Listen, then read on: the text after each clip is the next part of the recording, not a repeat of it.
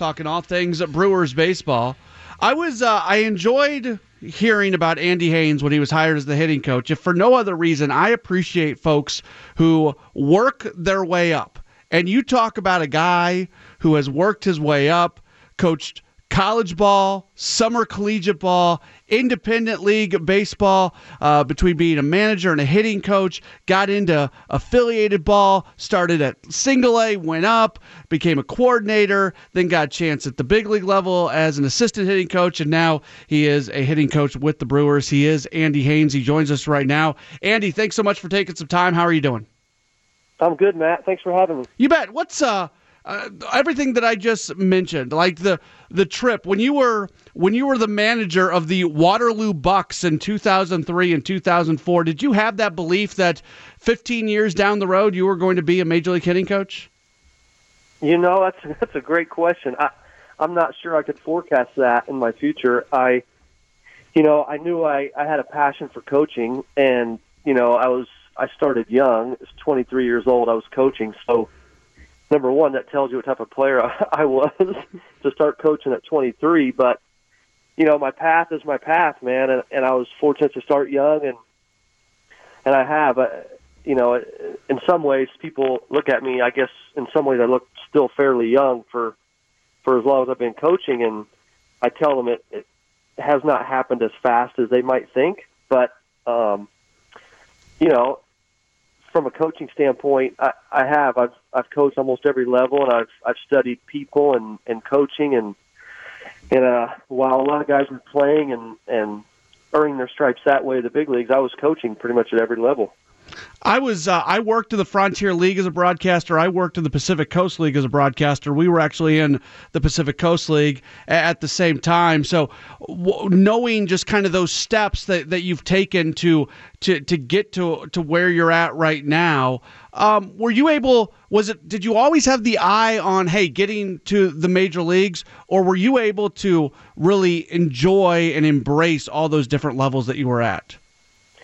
Yeah, you know, I think it's a little of both. I I think it pro- probably wouldn't be very genuine to say that I didn't have aspirations or dream about, you know, being at the major league level. But you know, being young, a little naive, has some power to it. I, I think I was pretty immersed um, wherever I was. I kind of made some promises to myself about coaching that I just one thing in coaching I feel like is the, the good ones don't really think about themselves very much. You're kind of immersed in your players and your staff and uh, people around you, and it's kind of a, a to be good at it. The ones I've seen are very selfless, so I just kind of have lived by if I'm around the right people and and put my head down and do the best I can. That you know I, I can live with whatever happens, and I'm very fortunate that you know I have been around some good people that have believed in me and and uh, have continued to get opportunities you most recently working as the assistant hitting coach with the Cubs. So obviously you've seen a lot of the Brewers and part of uh, everything that happened this past year.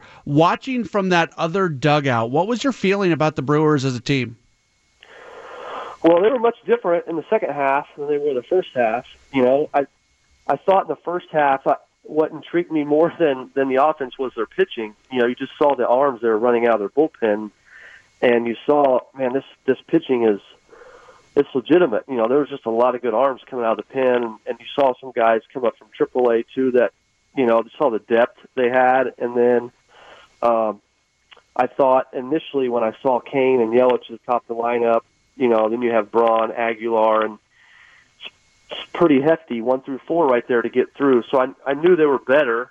Um, you didn't really see, you know, the run they were going to come till till really after the All Star break. You know, and I mentioned this to Craig Counsell and David Stearns when I spoke to him. Is just once the trade deadline come, you, you could really see the balance they had offensively. I thought Counsell could match some hitters up better. Um, you know, and it's just you could really see it coming, and and then the energy they played with, how connected they were, how much they loved playing together. Um, I had a lot of respect watching Craig manage the game and his staff, and and then the pitching, you know, they just kept getting better as the year went on. So they were, you know, I said I don't think you can ever forecast a run like that in baseball because it was it was just it was magical. I mean, I think being part of the Cubs, somebody, you know, was pretty hard on them, saying, ah, you know, they they blew it down the stretch, and I said, I think they were 19 and 11 their last 30 games. Mm-hmm. It's more about the Brewers just went crazy the last 30 to 40 days of the season. So impressive to watch. Um, you know, it's you can tell it's a great group that loves to play, and you know, I'm I'm really excited to be a part of it. Not only the staff and the players, but even the front office guys I've met with. You you can tell they have some special things going on there. I read something about you where you talked about the the process of getting to know a player and there being trust and just the knowing guys on a personal level kind of leading into your ability to coach them. And I think when people think about a hitting coach, they think of it in a very technical standpoint, but you talk about it from kind of a, a human standpoint. Can you can you elaborate on that a bit?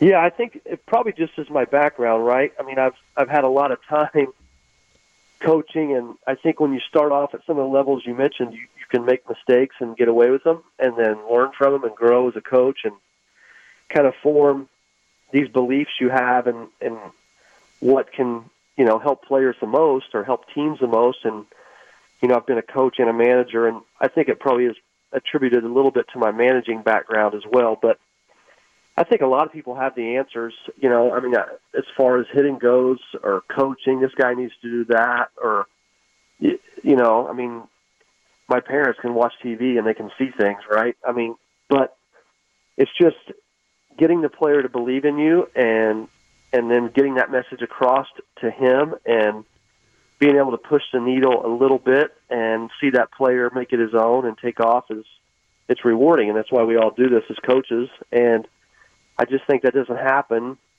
without trust and them, you know, having confidence in you, and that takes time. You know, you can't force that. So there, there's a lot of moving parts to it. I, I think coaching is a lot more art than science. Uh, it's teaching, and that's something I enjoy a lot. It's just teaching and coaching, and and the relationship part is what it's all about, right? I mean, you know, it's kind of been talked about a little bit with Christian Yelich, you know, our history, but I literally saw Christian when he was drafted out of high school. He's 18 years old. So, you know, relationships like that are special, and, and we've been through a lot together. And and uh, you know, I kind of look forward to, to digging in with these guys that I've seen across the field and kind of forging those relationships too as we start.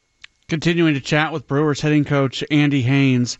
I, I asked this question knowing we could probably do an entire day's worth of conversations on it, but we're living in an age right now in baseball where uh, launch angle is such a big deal. Launch angle seemingly is leading to a few more strikeouts, but the idea is to sometimes beat the shift, get the ball over the heads of infielders who are shifted to a certain area. I know you like to really dive into the numbers and the analytics and everything. Where do you stand on? launch angle and avoiding strikeouts or accepting strikeouts as part of the game to be able to hit for power, things like that. Do you have a kind of a, a quick answer to that very complicated long question? Well, I'll do my best to make it quick. I mean, you get me excited here, man. I can talk about this stuff. But I think in general, I mean, to simplify things, it's just about scoring runs. You know, that those things are trendy and the terms they're they're teaching tools. You know, launch angle is a metric, and it's it's a teaching tool for the players, and it's in front of them. Uh, they see it on TV, and it's it's in their their data. You know, it's part of their story. So it's certainly something to teach off of, and you know, I I've I've thought about it a lot. I ask people that are a lot smarter than I am about these things and to help me and to learn. So I make sure I give the players the correct information. But you know, pitchers get paid a lot of money to strike guys out and get the ball on the ground. So you know, those are the most effective pitchers in the big leagues. So offensively, what are we trying to do? We're certainly not trying to hit the ball on the ground unless the situation could dictate it. Um, you know, early in the game, there's a situation where a ground ball gets a big run in. Of course, we'll take that. But overall, the underlying philosophy has to be, you know, of course, we want to do damage, uh, but I think just balanced offensive players in today's game are what's going to be the net, the the value. I mean, you're seeing guys with 30 home runs get designated for assignment, yeah. right? I mean, I think I think overall balanced players, how pitching staffs and coaching staffs now game plan against hitters. Any weakness you have, or if you're a, I call them one trick ponies, those guys are, are starting to get exposed more and more. So I think the challenge offensively is to be balanced.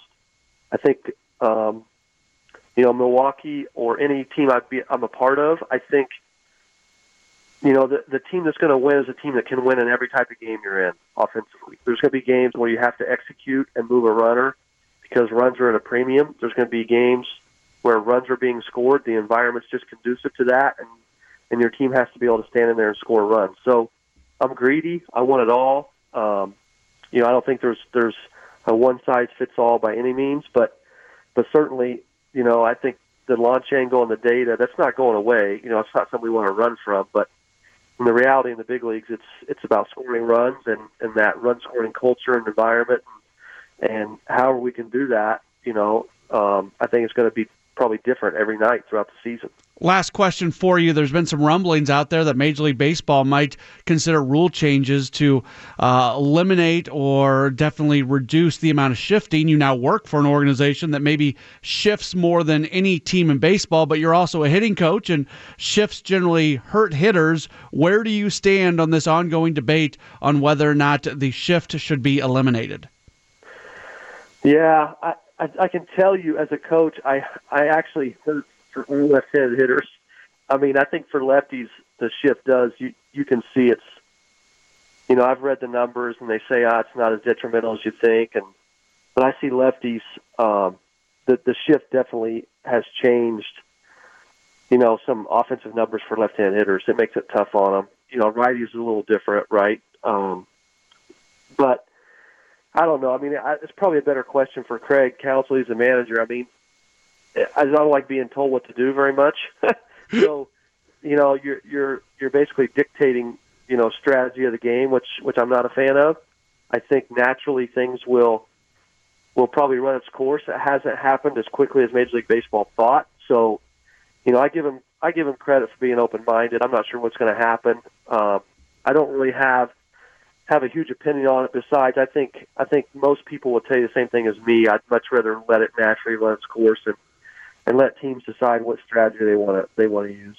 Andy, this was fun. Thank you so much for uh, taking the time. Look forward to uh, officially meeting you when we uh, when we get closer to the season. But uh, really happy to get a few moments with you, and hopefully we can talk again down the line. Sounds good. Thanks for having me, Matt. You bet.